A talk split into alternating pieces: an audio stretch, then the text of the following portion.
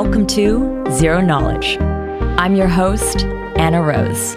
In this podcast, we will be exploring the latest in zero knowledge research and the decentralized web, as well as new paradigms that promise to change the way we interact and transact online.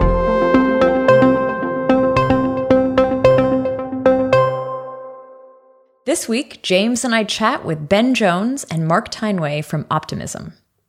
We learn about the team, optimistic rollups, what is unique about optimism, the challenges of optimistic rollups, partnerships, and more.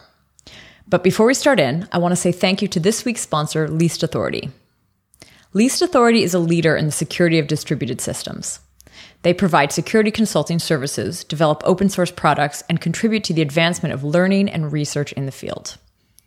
In addition to their security reviews of innovative projects such as Loopring, Mina, and Filecoin, this May they will actually be releasing a white paper on ZKAPs, or Zero Knowledge Access Passes. ZKAPs is an anonymous token based authorization protocol that facilitates an online exchange of value while disconnecting the necessary payment data from day to day usage service data of customers. Private storage will launch right after the white paper is released. Also, this coming summer, the Moon Math Manual, a beginner's guide to ZK snarks, which introduces the theory and applications of ZK snarks from various angles, will also be released.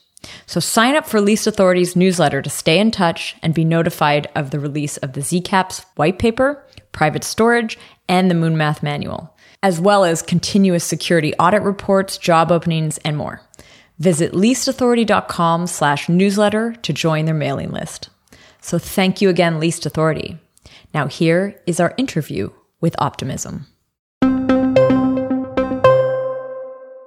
So, this week, James and I are here with Ben and Mark from Optimism. Welcome, Ben and Mark. Thank you. Thanks, Anna, for having us. And hello, James. Welcome back. Hi, Anna. Hi, Ben. Hi, Mark. It's good to see you all again. Hey, James. Likewise. So, Mark, I want to start with you. You've actually been on the show before. I think you were on the show last year, but for a totally different project. So, you were working at the time on Handshake, and I'm curious what's been your journey since then? I'm kind of, I want to hear, yeah, what's new with you? Oh, yeah, yeah, totally. Handshake um, is a really interesting project. For people that don't know, Handshake is a decentralized DNS root zone, and it's a fork of Bitcoin. So 10 minute block times, um, UTXO based, but it has some kind of fun extra goodies that let you basically purchase domain names on chain in an auction system. And after working on Handshake for a while, the project is pretty decentralized. Um, there wasn't really a good ecosystem of, of companies building on it yet. And I was always Ethereum curious. And um, I had met Ben, Karl, and Jing and the Optimism team at conferences, and I kind of wanted to um, hop into the Ethereum space and kind of learn what could be built over there. Just because building on Bitcoin, it takes months and months in what you can do in a single weekend on Ethereum. Mm. And actually, I guess if anyone wants to find out more about that work that you mentioned, the handshake work, I'll add the link to that in the show notes. Um, we did a whole episode about kind of your background and that project. But when did you join Optimism? Um, I believe it was last July or so. And what are you doing there? What's your What's your gig? I'm a developer and I'm working on um, basically Geth. We maintain a fork of Geth that kind of runs as a sequencer or a verifier. And I'm also doing some DevOps work, kind of our deployments and making sure that it's stable running in the cloud. Cool. How big is the dev team right now? Oh, it's pretty small. It's probably around um, 10 or so people. Okay. In a team that size, you actually get to do a lot, I guess. You get to like wear many hats. Yes, yes. One of my favorite parts. Now, Ben, I want to hear about you. What's your background and what led you to optimism? And maybe what do you do there? Yeah. Hi. What's up, y'all? Um, I am a I'm a total uh, Ethereum by heart. Um, I discovered in like early 2017 this thing called Ethereum, and it basically seemed like, oh, this crazy libertarian edge case that I saw that was Bitcoin, which was really cool, actually has a lot more things that we can do with it now. So that was super exciting. Um, my background in the time was math and physics. That's what I studied in school. And I quickly realized that all of the fruits were lower hanging in Ethereum by far than they were in the physics and math world. And I just got hooked. That began a long journey. I started doing um, research at the Ethereum Foundation, working on Casper and with Vlad. And then I found Karl and Jing, and we realized that there was a whole world of even more practical scaling opportunities that was layer two. And that got me really excited because I knew that we could actually implement these things on Ethereum today. And that was super exciting. That team that you just mentioned, I understand Optimism is kind of like an extension of the Plasma project or the Plasma team. Is that the case? Was that kind of like the group that you're talking about originally in the in the foundation? Mm, yeah, for the most part. Um, I think usually when we use Plasma, that's referring to like a class of layer two solutions. And there's a lot of dope projects working on Plasma. So I, I can't at all claim to be, we can't claim that we were the Plasma team. Okay, but we were it. called Plasma Group. Okay. Um, and we did do a lot of, a lot of fun, exciting research in that area. And over time, what we realized is while academically infinite TPS was really cool, what was even cooler was smart contracts because that's what people were using. And once we sort of started to understand this data availability solution, that is the rollup, we started to realize, hey, there's a real thing here. We could actually build this. And so we, we started Optimism. Cool. All right, let's start talking about the optimistic rollup. We've had already on the show this month two projects from Z, like who created ZK rollups, and I think we are, uh, like, I think our audience is very well versed in the ZK rollup space. When it comes to optimistic rollup, I have done, I think, one episode on it with John Adler, maybe six to eight months ago. But yeah, I, I think it's worth it to redefine optimistic rollup. Kind of what is it, and maybe like for me, I'm curious, how is it specifically different from plasma or an evolution from that? Mm.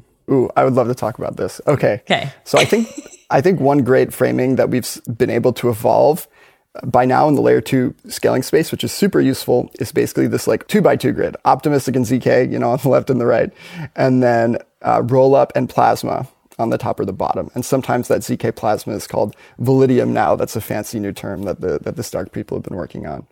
But effectively what these uh, sections of the grid correspond to is where transaction data lives, how it is committed to, and how the validity of the output of those transactions is acquired on L1.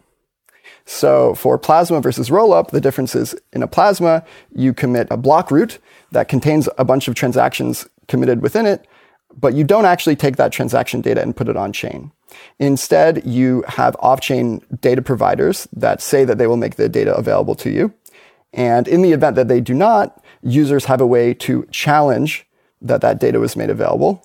And this basically must be answered by putting that particular censored data on chain.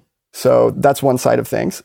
The other side of things is a rollup where you explicitly put all of the data uh, on chain and really you put it into the history. So it's not like sitting there in a smart contract that can be accessed by some other money Lego, but it is in the history in a way that nodes can retrieve it as they're downloading the chain.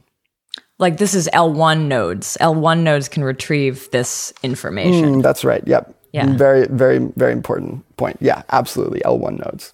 So that sort of corresponds to where the data lives in each of these cases. Either you put it all into a censorship resistant form upfront, or you keep it off and wait for maybe there to be a dispute, or you just trust someone is holding onto it off chain. Mm. The two axes here are where does the data live on L1 or somewhere else? And then how do you uh, achieve confidence in the data? Is are you using validity proofs, uh, like a zero knowledge proof system, or are you using fraud proofs, which would make it an optimistic system? Exactly right. That's exactly right, James. Yep. And of course, the zero knowledge proof, interestingly, the, the real property that gives us the scaling is not the zero knowledge element of these snarks or starks or choose your moon math flavor. It's actually the succinctness. That, that is the important part, right? Because that's the succinctness lets us spend much less gas to verify a big block of execution mm. on L on L1. I mean, like for the uninitiated, I've always understood it a little bit like there is this batch of tons of transactions happening off chain and then there's this mechanism to like bring them on chain in a very, with a very small amount of data. The question I have here is like Lightning does something sort of similar. This idea that you like are able to do this batch of transactions off chain. So, what is the b- big distinction between something like Lightning and something like these rollups or Plasma?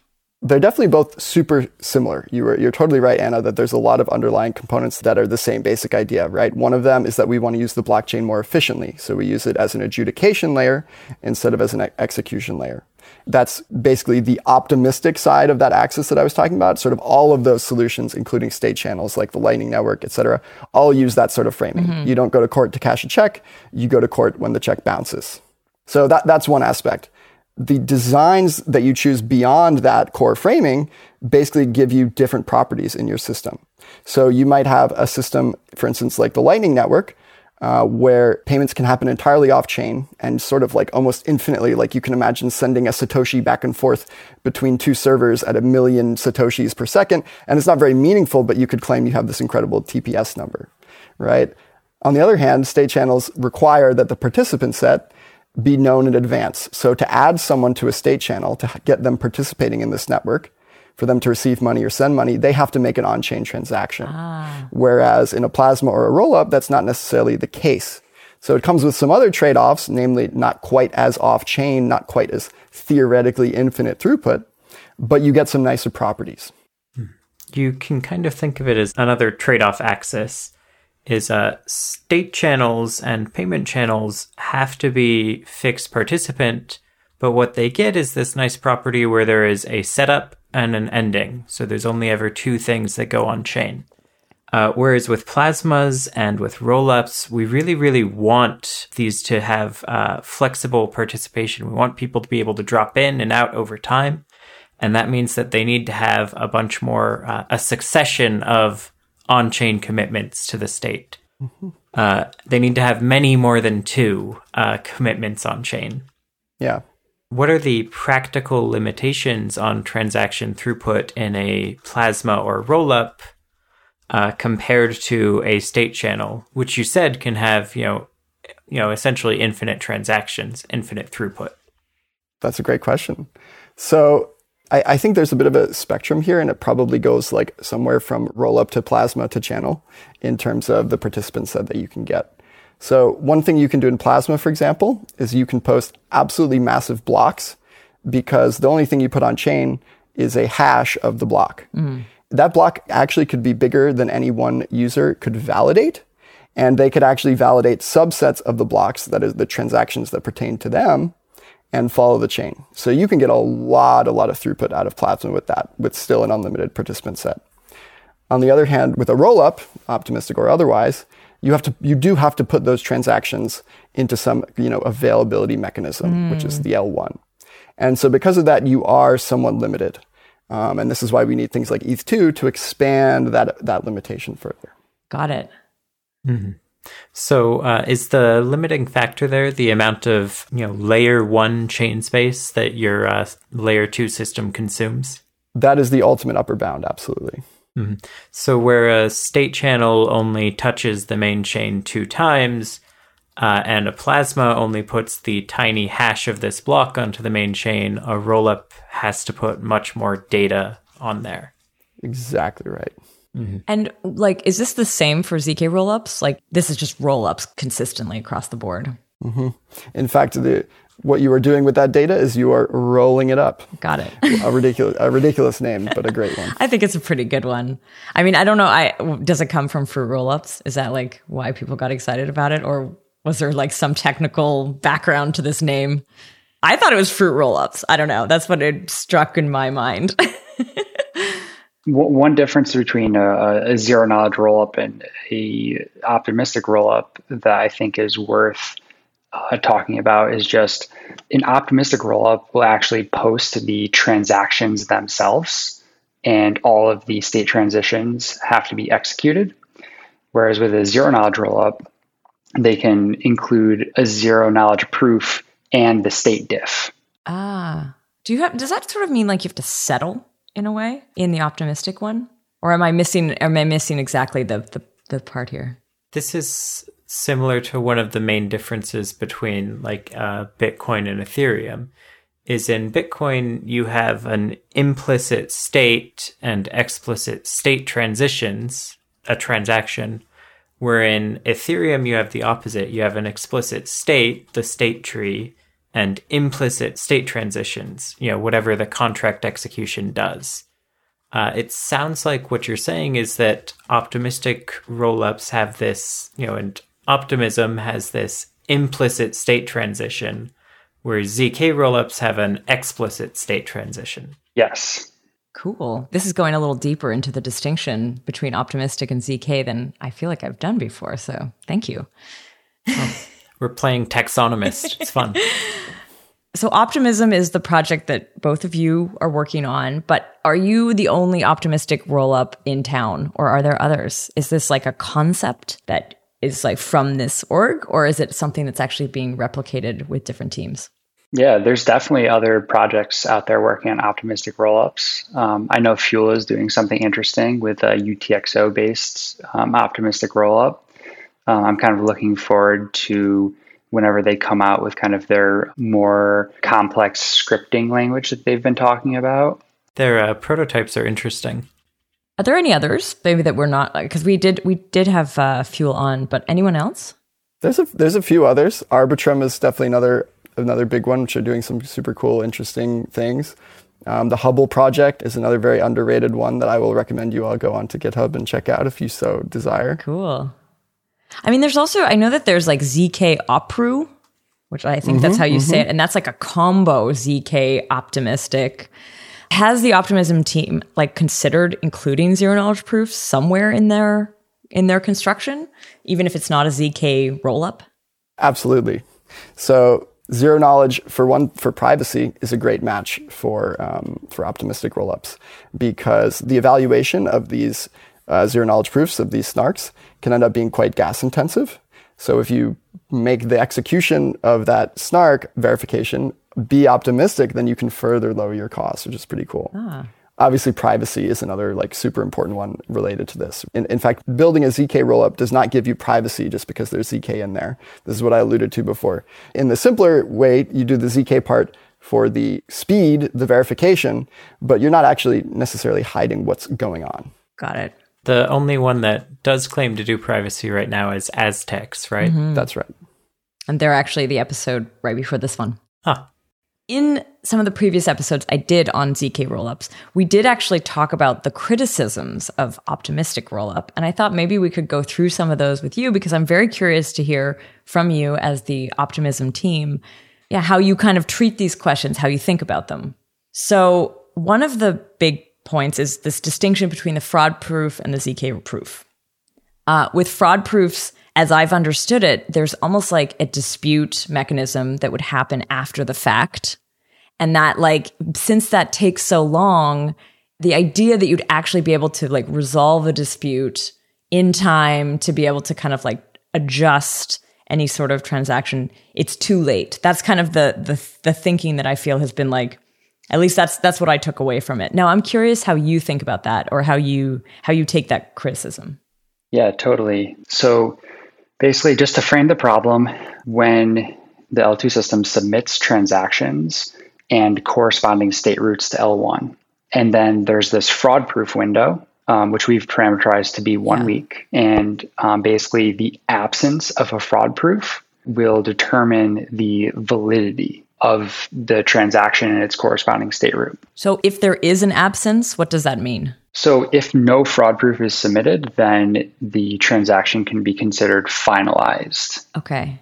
Because anybody can make a fraud proof, right? Yes. Uh, so, if nobody does, that probably means there was no fraud. Yes, assuming that everyone can access the data and everyone can compute the state mm. transitions. So fraud proof is it's proof of fraud having been committed. Yes. What does that even look like? What is a fraud proof? Do you go like this is wrong for sure? Like what what is it? You do indeed prove things very explicitly wrong. It's a great question.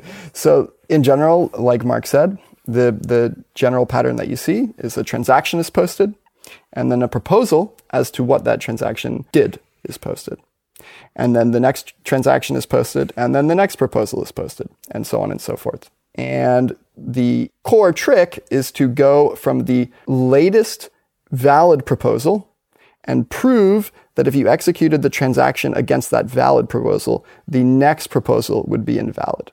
So what this means is that you can evaluate this fraud without just naively executing all transactions in the history leading up to that point. Okay. Instead, you basically take the hash that came before, you provide some Merkle branches, and you run the transaction against those branches.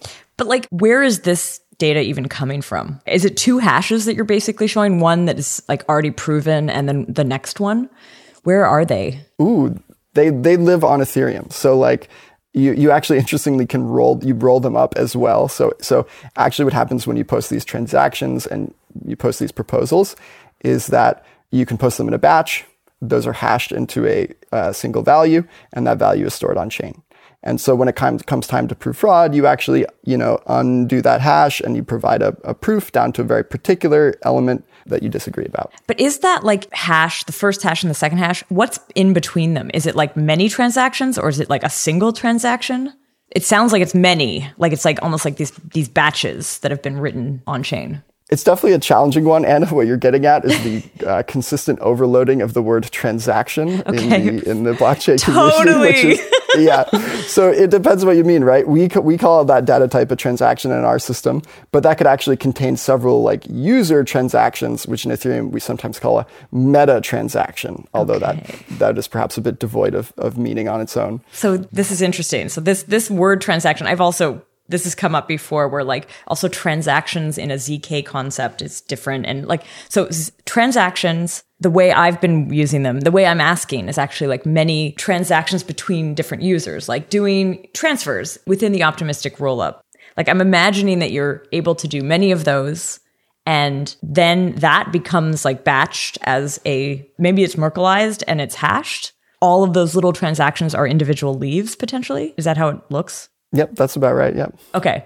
So then there's the hash, and that hash gets written on chain. Like user transactions is quite high, or could be quite high, as many Merkle leaves as you can include. But you're saying that a transaction for you is also just that moving of the hash on chain. So that single hash that commits to the entire batch gets stored on L1. And then to run a fraud proof, what happens is you can basically prove inclusion of the transaction. And then you can prove inclusion of all of the storage slots that were touched by that transaction's execution. And you basically will deploy all of the contracts onto L1 and you'll fill in all the storage slots that were touched on L1 and then execute the transaction. And then you'll take the corresponding state root from the L1 execution and compare that against the proposed state root that was sent by the sequencer. Just Mark, you're using the word transaction again here, like kind of unclearly. Now I'm not sure which one you're talking about. So we just defined these two types of transactions, right? There's the ones, the users like sending funds between each other, or maybe it's a smart contract doing something. and then there's this other transaction. Maybe we just kind of stay there for a second. So it sounds like from the top layer, we have on chain the optimism state root, which says the whole current state of this optimistic system. And then we want to have a block, an optimism block that takes that state root and produces a new one. And we would like to be able to prove that, you know, that block is correct. And unfortunately, that's really expensive. So instead, we use the nice optimistic proof which is saying, okay, if there's no fraud shown, it's correct. And in order to enable people to produce fraud proofs, you know, to show that there was fraud in this block, we're going to take that block and we're going to break it down into a set of checkpoints. You know, so you might have a hundred checkpoints in this block. And the person creating the fraud proof is going to choose two of these that are next to each other and say that the fraud happened between checkpoint 57 and checkpoint 58. Mm-hmm.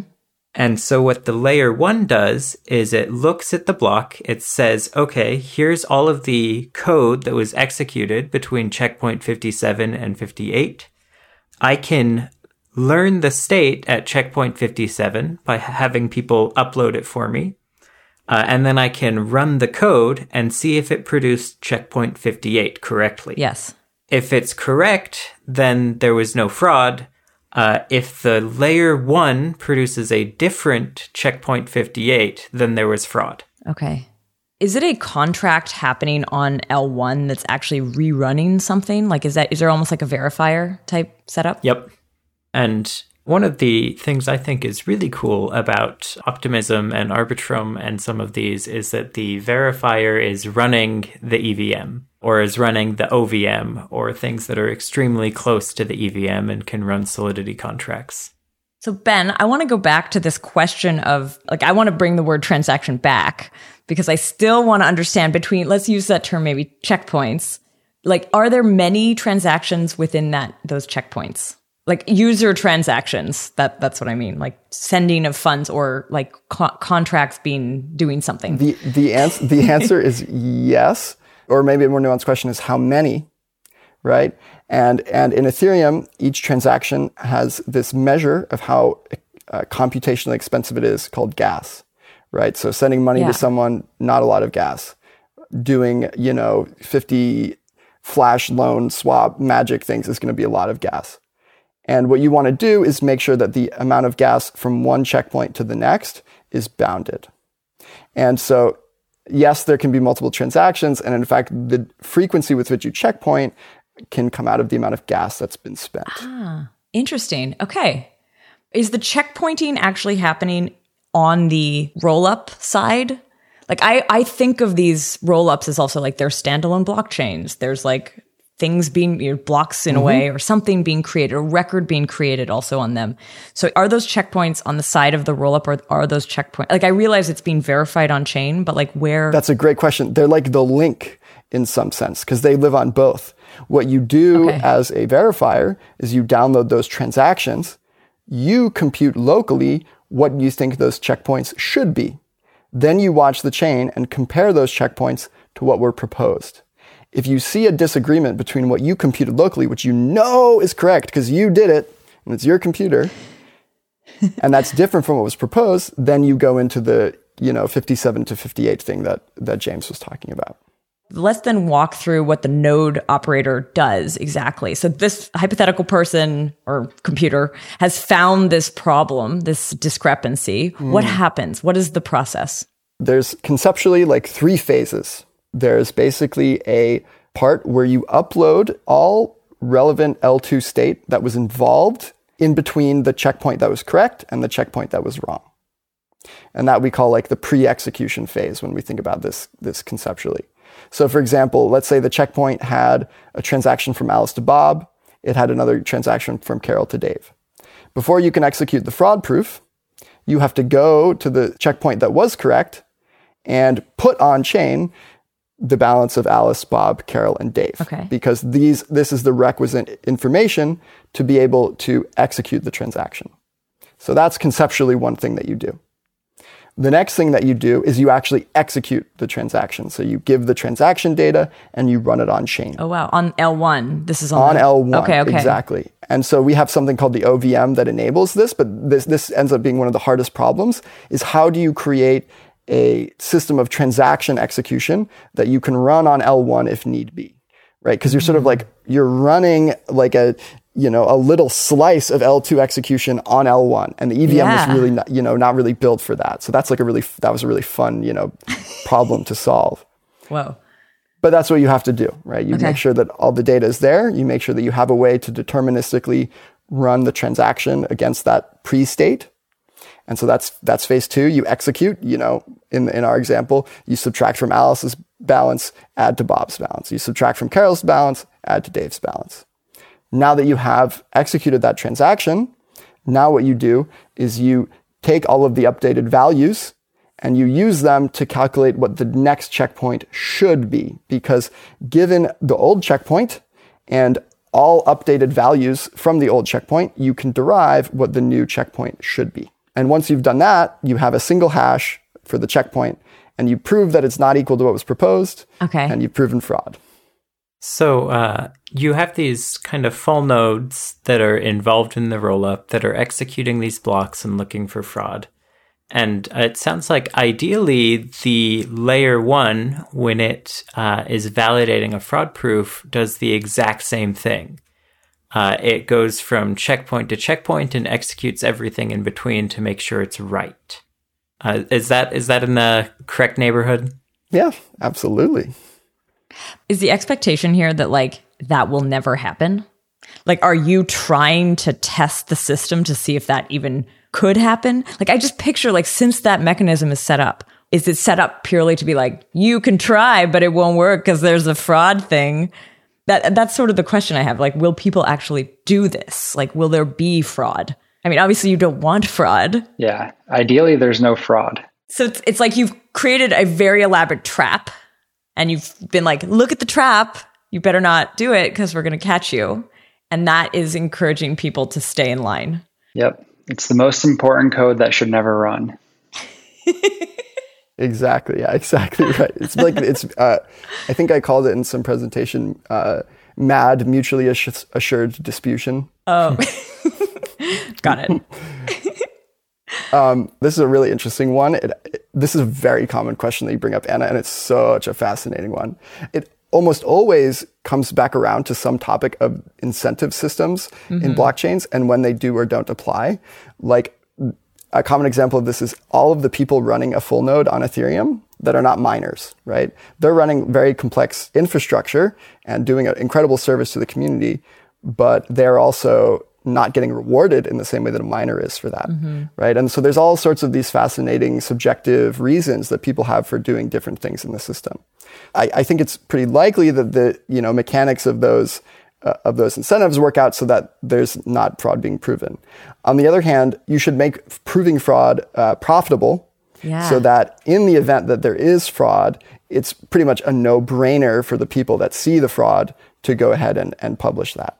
That actually speaks to this is sort of where my question's coming from because you're expecting people to perform this role, I guess, of checking or looking for fraud or seeking fraud. And they will likely never find it. And so why are they doing it at all? And I guess this right. is this is interesting. Right. And the, and the answer is like because they want to know the state of the chain themselves, right? Like there's lots of people that run their nodes and choose not to outsource that information because they want this notion of security. And so this applies in a roll up too. Is this assuming like, so you're a dApp that relies on, your, you have your own node and you're running a node and you maybe interact with like you move something with optimism this is what i'm trying i'm trying to picture like a use case for somebody running this node who doesn't get paid ever because they never find fraud and they are kind of like doing some but like some core infrastructure stuff. Like what where is their benefit? For them mm. it's like they want to work on both. They want to like go between the chains and so they run the node and somewhere in there they could find fraud but they probably will never. But they have right. some other business case that lives on top of that so they don't they don't care about in, incentives. Exactly right. Exactly right. So your block explorers are always going to be running these nodes, right? There's you know, something that we might touch on later, this notion of fast exits, sort of purchasing yet, yet to be withdrawn funds. Those people want to run a node. Oh. Um, crazy nerds like me and Mark run Ethereum nodes, you know, et cetera, et cetera. Another point of criticism that was, I think it was Alex from Matter who brought it up, was this M of N honest validator assumption. This idea that you would need, I, I don't know if that's exactly, do you know this expression? Does this mean anything to you? Yes. Well, in a in a layer one consensus, you have an n of, an m of n honesty assumption, where that's okay. usually like two thirds or half. Like James said earlier, anyone should be able to prove fraud. So the interesting thing in a rollup is actually that you have a one of n honesty assumption. It only takes one honest person to prove fraud to oh, yeah. secure the chain. Interesting. You you still can't escape the m of n uh, honesty assumption of the underlying chain, though. So you're layering another assumption on top of that. That is true. It is um, like the the weakest link um, because you basically inherit the L1 security.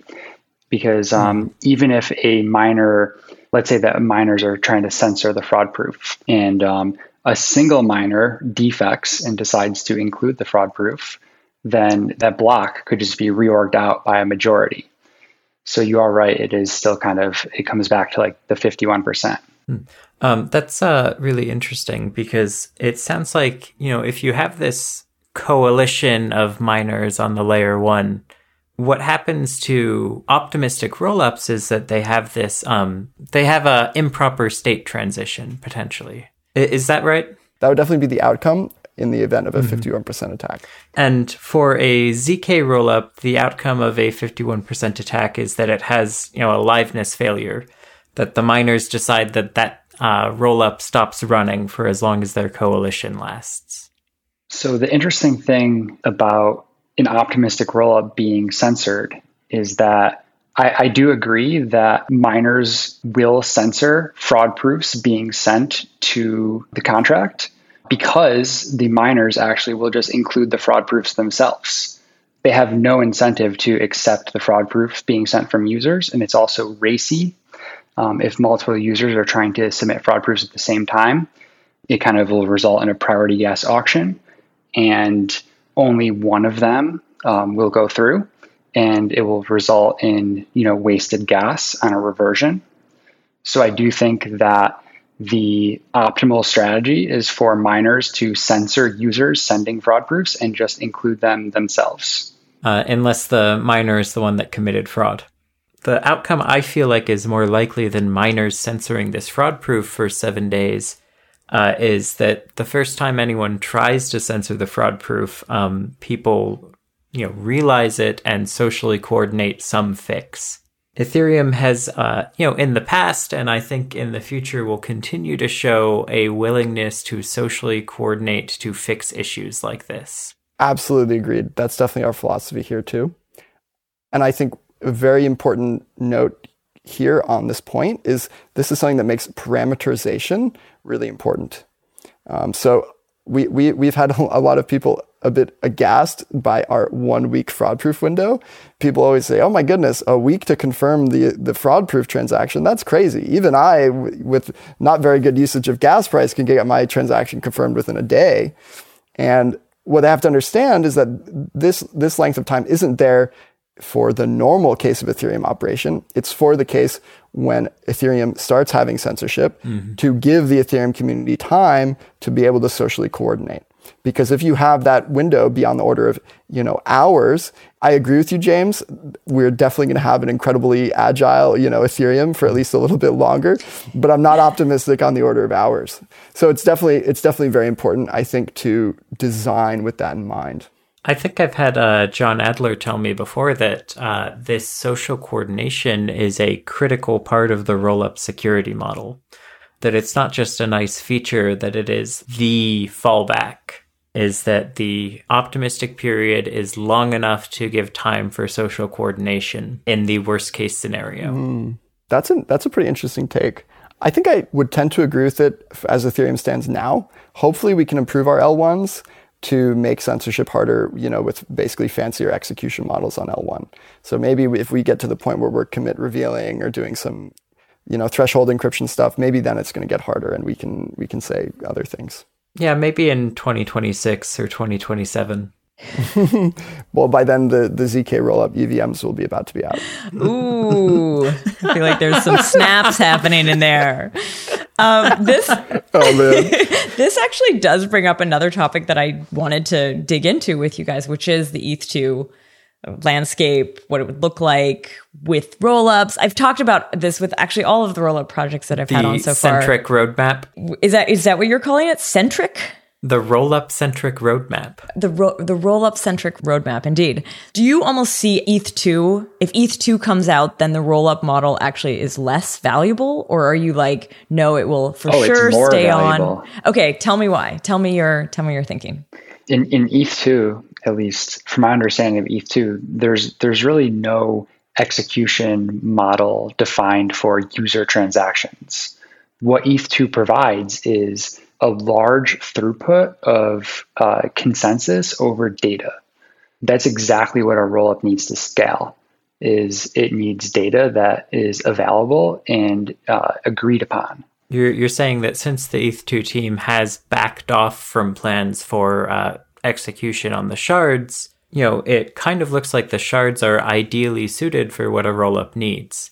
A rollup needs data availability. The shards provide tons of it a roll up doesn't need very much um, execution in mm. you know in any like happy path and so it is okay to have just one you know evm shard managing a roll up that uses all of the other 60 uh, something shards exactly And there's actually a, an Ethereum scaling hackathon coming up that um, there's a project called Rayonism.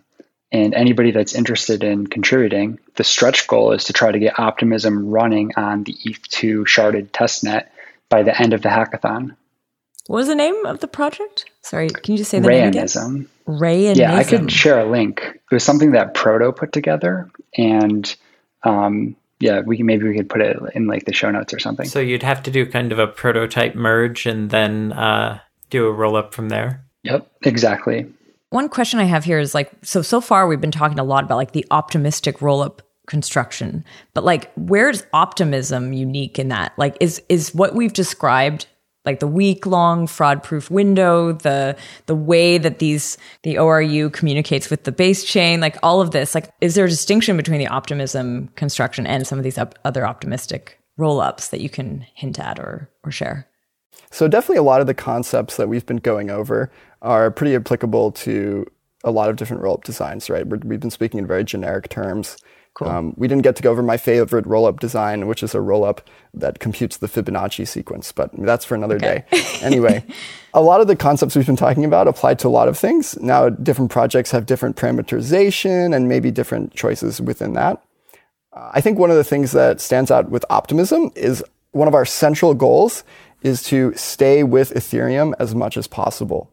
So what that means is that the software that we maintain is all forks of other Ethereum software. Mm-hmm. So our node software is a fork of Go Ethereum, the mm-hmm. main Ethereum client. Things like our compiler, which is how you, you create a smart contract that can run in L2, is a very small fork of the Ethereum Solidity compiler. And I think this is super important for the ecosystem as a whole. Like building layer two is hard enough without reinventing all entire other parts of the stack. And it also means that we can be better together. So it means that as we improve L1, we will improve L2 because they use the same code. Got it. Just as importantly, we can build things on layer two that are too risky to try on layer one. But if we can prove them out on layer two, then they can be adopted in layer one. And that's something that I'm super excited for. There's this whole family of quote ETH 1.x that is, has all these incredible designs and ideas. And it's hard for the Ethereum community to coordinate around how to test these things out, whether to put them in the fork. It's going to be really cool to be able instead throw that into L2, test it out, validate that it works, and then move on. You're talking about like client software. When you said that, I thought, oh, maybe he's talking about dApps that need cheap gas prices to try out. But actually, mm. what, what, you're talking about is actually like client software, like the the forks, like the potential integrations into the base protocol. That's exactly right. Okay. Yeah. So things these are things like state rent, account abstraction, stateless execution. These are all fun buzzwords that you might hear in the ETH 1.x community. Cool. And that's what I'm talking about. Yeah. Nice. I want to ask you a little bit about this software and like, does Optimism have a validator community? Like, is there validators like there are on some of the other roll up or like coordinators, some sort of role we talked about the node operator running basically like the full node, including the optimistic node being able to do the fraud proofs. Is that the validator? Like, I'm curious about that role. Yeah, so there's no validators in the system. There's what could be called a validator or verifier. The role of a verifier is to listen to L1 and it, it listens to all the transactions that are posted by the sequencer. And the sequencer is kind of, you can think of the sequencer as the write node, like the writer. It writes and extends the blockchain, it maintains the liveliness of the system.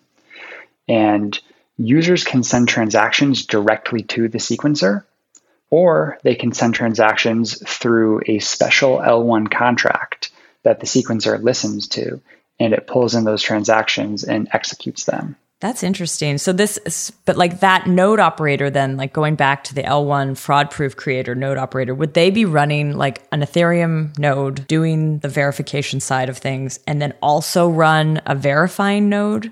In a way, a separate blockchain? Yes, that is true. Okay. Yeah. So um, doing the verification for a rollup is strictly a superset of the verification for just the L1 chain itself. Hmm. Which implies that it's always more expensive than running an Ethereum node. Yes, that is the problem with scaling. And is the the verifying client software is that Ben what you were talking about? Like that's where you would test out new things because it's a fork of Geth, but it can do more and you can add to it, sort of. Yes, that's correct. I was really talking about though the underlying software there, which applies both to this verifier role that was Mark, Mark was talking about, as well as the sequencer role, the, like the block. I producer, see, it's both. Right. In the same way that, uh, Okay, in the okay. same way that both miners and block explorers run the same core software, you you would have to run the same software on both sides, right? Because everyone has to agree. But it's absolutely in that software package that I was talking about. Yeah. Okay. So let's talk a little bit more about these sequencers. Mark, I know you you did a talk at a recent event that I did called Mapping the L2 Landscape and we and you went deep on sequencers, but maybe you can share a little bit more even in this episode about what they are and how they work and maybe how people could think about them. Yeah, totally. So um, I think an interesting mental model that helps reason about sequencers is the sequencer is really, like I said before, it's the kind of node that's responsible for maintaining the liveliness of the system. And it's really the L1 contracts that the sequencer interacts with. Um, you can think of those L1 contracts like the service level agreement with the sequencer. So when you are sending transactions to the sequencer, um, the sequencer can kind of choose the ordering of these transactions when it when it executes them. You know, the sequencer is like also responsible for taking those transactions and batching them up and sending them to L1, right? So designing a, a fair kind of sequencer is really important. You want to kind of think about um, the ways that the sequencer is able to extract MEV from the system and kind of create a mechanism to prevent them from extracting MEV in, in bad ways. This adds so much more complexity then, like MEV on the optimistic side. That's that's wild. Are you then following like are you working with the MEV flashbots folks? Are you like coordinating with them to like keep that kind of in your build? Yeah, I mean, um, I've definitely been chatting with them, kind of picking their brains, seeing if they have any good ideas and kind of how to design these mechanisms. Because really, we want to design something that is fair. Um, we don't really want to create something that mirrors too closely like the existing power structures and just like magnify them because it seems like technology has the tendency of doing that. definitely all the amazing folks behind Flashbots and Flashboys and all this incredible research and now execution uh, have definitely been like with us in the community as we've been building. Something that's been very fascinating for us to watch at Optimism is we put out this like sequencing, like MEV auction post uh, like over a year ago now. And since then, the like MEV has been a bit of the talk of the town. It's been like uh, become more and more prominent, and miners are actually starting to extract it much more readily. Shit. It's almost like they, been- they pointed out what the problem was in the dark forest and now all of the monsters have turned towards and been like, oh haha, thank you for letting us know we can do this. Exactly, exactly. and, and I think one thing, uh, I just think it's worth highlighting that as you as we design these sequencing mechanisms, this does not mean that the service level agreement, as Mark was saying, that you have with the sequencer should be that all your transactions are broadcast uh, in plain text, and the sequencer should be trying to extract as much value as it possibly can from those transactions. So we still do need to do things that limit the amount of MEV that can be extracted.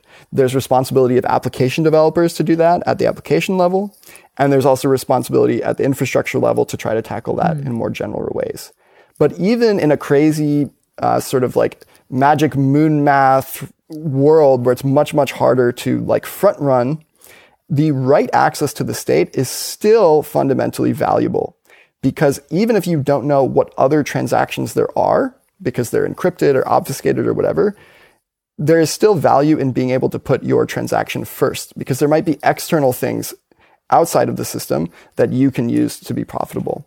I think one of the most fascinating things we're going to see with MEV, and I think we're going to see more experimentation with this more quickly on L2 than L1 is able to, to react, is where is the value in block production when you don't know necessarily all of the other users' transactions in a block? And I, I, we suspect that there still is a lot of value there.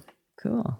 So there's currently a lot of conversation among DeFi projects who are looking to move either fully or partially onto L2. Like they're exploring this. There, there's a lot of grants going out. There's a lot of partnerships being announced. And I feel like there's a little bit of a kind of a battle for certain projects to join certain rollups. And I know with Optimism, you've been relatively successful as far as I know in terms of commitments. But can you talk a little bit about that and like how you can kind of imagine even those those DeFi protocols working across the the different L2s? Oh, that is that is a great That's a big question. question. That is a that is a big question. I love it. So, a few things. So, w- one starting note is that one of the things that drew us to optimistic rollups over Plasma was the ability to do smart contracts. And one of the incredibly alluring things about smart contracts is the ability to have these incredible money Legos, right? This is like your composability as it's as it's normally called. What you were alluding to is the fact that composability is especially hard across uh, we call these domains internally. I think chains is the right word across different rollups. That could, but it could also apply to you know between a rollup and a state channel, or between one L1 and another L1. Here at Optimism, one of the things that we've been doing is designing for composability and interoperability, uh, like as a first-class citizen. We are much more focused on having one really good composable rollup before we start to examine the various challenges that come into breaking out different rollups horizontally. We have lots of fun thinking here, and there's lots of uh, external community work being done as well on this front. Uh, but that's one of our focuses: is be really good for money Legos to be all in the shared optimistic Ethereum chain. I, I think from our perspective, I think that's one of the things that's uh, gotten us a lot of success as we have, you know, partnerships with, you know, folks like Synthetix, who's been an amazing early client, and soon we'll be, you know, having Chainlink and Uniswap and Maker and blah blah blah. So I think that's that's one important component of this. As a researcher, though, I do also love the cross rollup part of this question. Right, that's a super super fun one.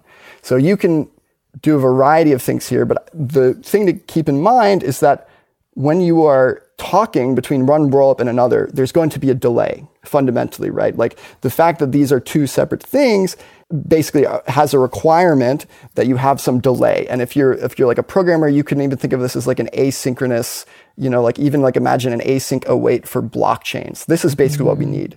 What is not very well developed uh, in the crypto technology stack right now is what are the correct patterns for talking between rollups and chains in general what do applications need to tell each other, right? Like the most common thing that they tell each other is a deposit and a withdrawal, right? But there are mm-hmm. other things too. Maybe you want to, court, you know, tell the Uniswap V3 price to all of the other roll-up chains, right? Mm-hmm. Because that's going to be your best price oracle, et cetera, et cetera. We- We're doing our best to like give developers as much time as possible to figure out those really hard experience problems by having one really good chain to start. But there's going to be some incredibly interesting things that come up across rollups as time goes on.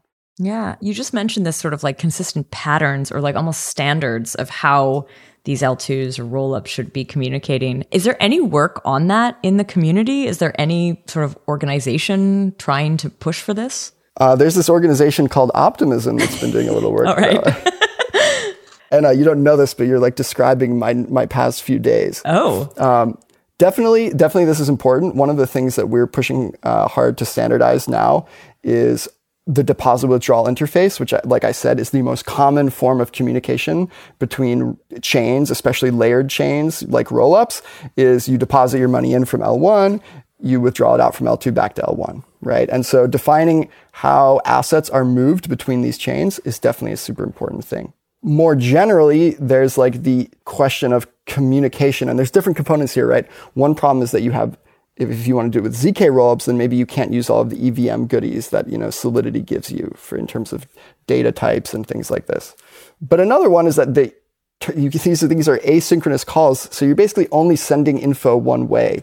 It's not like in Uniswap where you can like do your flash loan and then do your thing with the flash loan and then return the money. Flash loans don't can't work the same way on L2 mm. across chains because loaning the money in one direction is going to take some time and then sending it back is going to take some time. But the whole Yeah. point of a flash loan is like it either happens in a flash or it doesn't, right? Yeah. So it's a very it's a very challenging problems, very fascinating. There's no way, it sounds like there would be no way to do a flash loan if you have, because there's multiple transaction jumps you'd have to do, mm, right? like it wouldn't be Right, exactly. able to fit into the space it needs. you definitely can't do the exact same thing, but you can do some Yeah. things. So, for example, you can deposit into another rollup, but instead of depositing to your own address, you can deposit to an address on the other chain that will flash loan your money for a period of time and then automatically withdraw it back to you. Hmm. So this doesn't give you quite the same thing as a flash loan because there's like capital lockup and it's a little different, but it does give you some semblance, right? So it's our suspicion that those sorts of design patterns, as cross rollups stuff becomes more pre- prevalent, is going to really, really evolve and be super fascinating. Interesting. Let's talk a little bit about bridges because I mean this is what you were talking about with some of these standardizations or some of these patterns that we'd we'd like to see. But and I want to kind of ask you, James, to also your thoughts on this because you're the bridge master. Is that what they call you? No. King of bridges? Uh, but- no. Uh, developing standard models for these sorts of things is what I work on all day. Yeah. Is the bridge thinking bridging from L2s to other L2s, or is it also bridging from L2s to potentially like other chains that have EVM compatibility? Is this included in this thinking? Is that, or is it really just between the two L2s right now? Well, uh, you know, as I think you and Ben kind of pointed out, there's not an organization standardizing these things. Uh, there are dozens of bridges and bridge, you know, communication systems being built in parallel. Most of them are only thinking about, you know, one-to-one relationships, the connection between Optimism and Ethereum, or the connection between uh, XDAI and BSC there's basically no unified model for these. There's no shared patterns. There's collisions in the address space all over the place with no way to distinguish which chain a given address is on. And then, you know, there's people like me and Ben working on different, uh, but probably extremely similar standards for how domains talk to each other. So I, I, think it's mostly just a mess right now, and it's going to take uh, a lot of time and a lot of people losing some of their money um, in order to sort things out. There's no group that, there's no bridge alliance. By the way, I find that those two words together funny, but is there, is there any meta group that's trying to work on this problem? You know, I think most of the people building bridges right now are just trying to uh, bring farmers over to their chain. Um, there's not a long term strategy for most of these. That's a bit of a shame.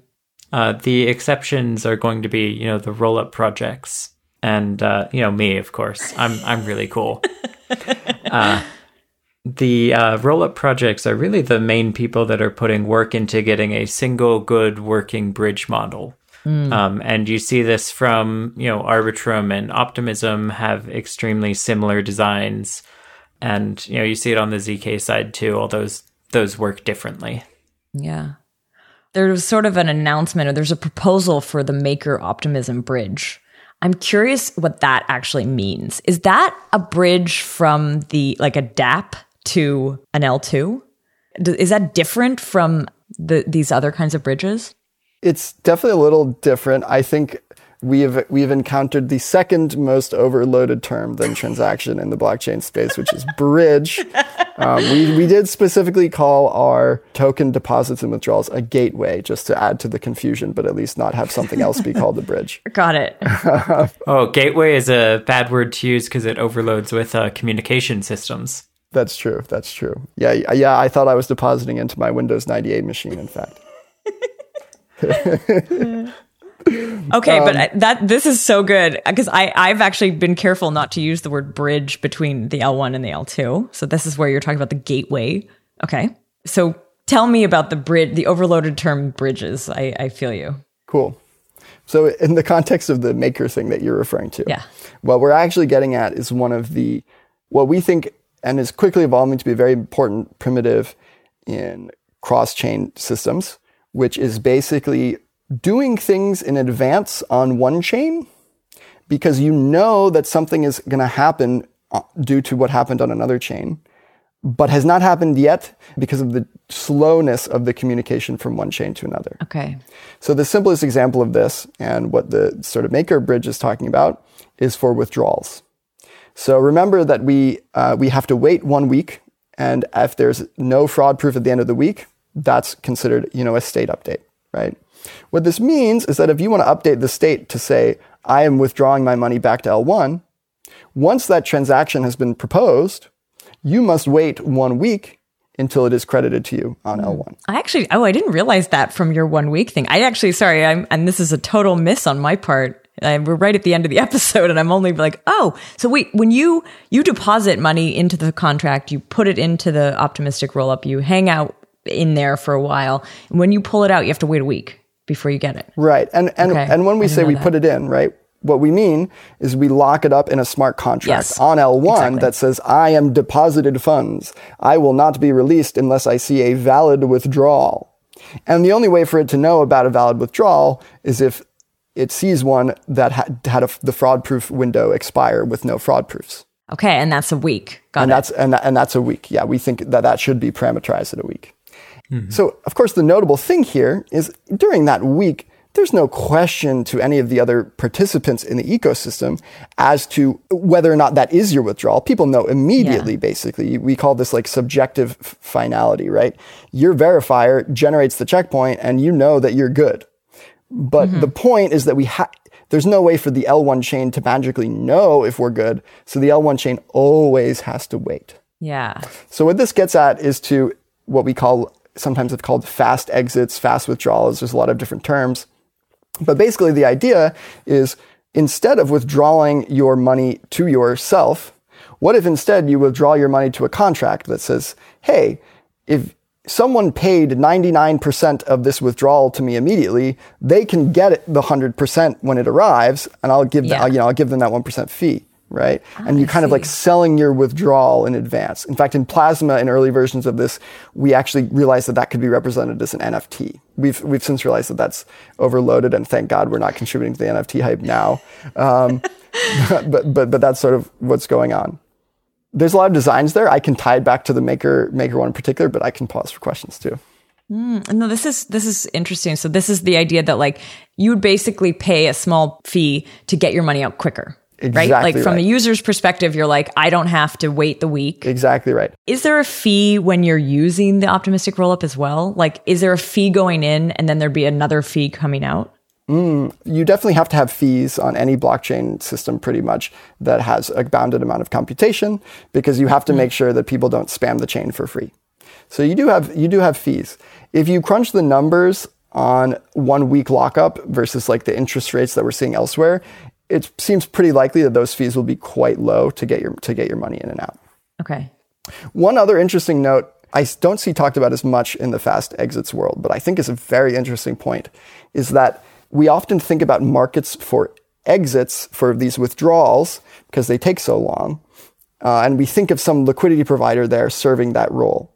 One interesting thing that I think we may see in the future as the infrastructure gets more built out is there's actually a very natural coincidence of wants between people withdrawing and people depositing.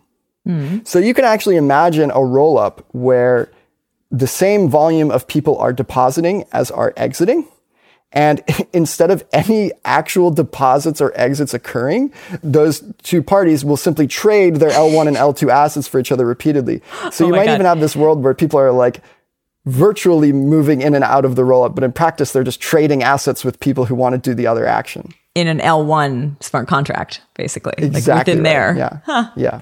Let's kind of walk through what the maker optimism bridge would actually look like though. So this is like a very specific proposal where Mm. you would I guess you deposit like maker where you know you mint Dai basically. I- I'm kind of curious like how would this work? Would you deposit on the L1 and mint Dai in the optimistic rollup? Is that kind of what what it would look like or First of all, the Maker team is amazing and they've been doing some awesome work. Major shouts out. I do not want to speak um, to their roadmap unduly. So I can share I can share what, what I think is going on. I want to caveat with it subject to change. But I can I have a good sense we talk with them. So I have a good sense of what the what the proposal is in its current form. Basically the, the, the core realization is that a withdrawal in progress could make an extremely good collateral for MKR on layer one because it's very clear if you know the state of the state of the roll up that what this asset is and what it's going to be worth and because of the sort of you know longer term nature of maker liquidations and things like that, that week is actually a lot more reasonable of a requirement within that framing. Mm. And Maker also has an oracle that is used to basically update the price of Dai, for example, and other components. And so, very interestingly, what we can do without building much additional trust assumption into the system is have that oracle be an oracle for upcoming withdrawals and basically credit them and use those to mint Dai. So that is, to, to my understanding, the current current proposal is you still do it on layer one, but you use a collateral that is a layer two asset that is in the ah. process of being withdrawn. Interesting. I do want to push back on the idea that this is not uh, very much of an additional trust assumption because it is a really interesting idea, but it has the side effect of you know opting every Dai holder into this um, security system and making the stability of Dai now dependent on proper function of the optimism contracts and withdrawals. Uh, and it has an additional side effect, which is that it expands the power of the Maker Oracle uh, where previously the Oracle affects all vaults and all users equally. Uh, now it will affect users uh, individually at its discretion. So it is a really interesting system. Uh, just it does have significant uh, security impacts and you know new trust assumptions for the maker mm-hmm. system. That's definitely a good point, James. You are you are a great you're a great grounding force in these sorts of discussions. So I definitely agree. Um, I do think that the design that they're choosing though is is, is actually I think pretty reasonable and pragmatic. Like a few notes, one, one note is that if the assumption of the rollup is non-censorship by miners, that's actually something like th- there's already a lot of things on Maker that break if the miners can censor, right? Already. So so hopefully that's not like that that's not like so. The Oracle, for example. Well, right, yeah, sure. um, so there there are definitely I think in general what we're going to see is crazier and crazier uh, trust like models and assumptions being being pushed as we enter this sort of multi-chain universe that is like very rapidly expanding in front of us. Um, mm. I really personally like the trade-offs that Maker makes. I think they're I think they're very very interesting. Cool. So it sounds a little bit like this is also maybe questions for the Maker team for us to chat with them because it's their proposal. I think they definitely think they would be best suited to answer those, and they might be a little upset if I answered too much for them. Fair enough. so, anything else maybe on the roadmap that you want to share with our listeners before we wrap up? Yeah, totally. So, right now we are on um, mainnet with Synthetix, and it's kind of a uh, kind of closed early mainnet launch. Um, there is a kind of contract whitelist where um, if you want to deploy arbitrary contracts, you need to kind of be added to this uh, whitelist. And as we are iterating on the system and making it more stable, we're planning on adding mm. more projects. And um, we have an upcoming release planned with Synthetix to enable Synthetix Exchange. And um, this is going to be really interesting because um, Synthetix Exchange is really, really expensive on L1. And on L2, it becomes way cheaper because L2, you're really just charged for the size of the transactions in bytes because you don't need to pay all the gas for all the execution. And then over the next few months, we're hoping to have a really uh, rock solid and stable system, and hopefully we can get um, Uniswap on. They announced that they're planning on launching V3 on Optimism um, later this year. Yeah, I mean that's going to be pretty wild. Do you feel ready? Yeah, oh yeah, definitely. Our, our knees are weak and our palms are sweaty, but we are feeling ready. I think we. I think do think we already made that joke once before. There's Synthetix on your chain already. So, yeah, codes code spaghetti. Um, I want to show one other.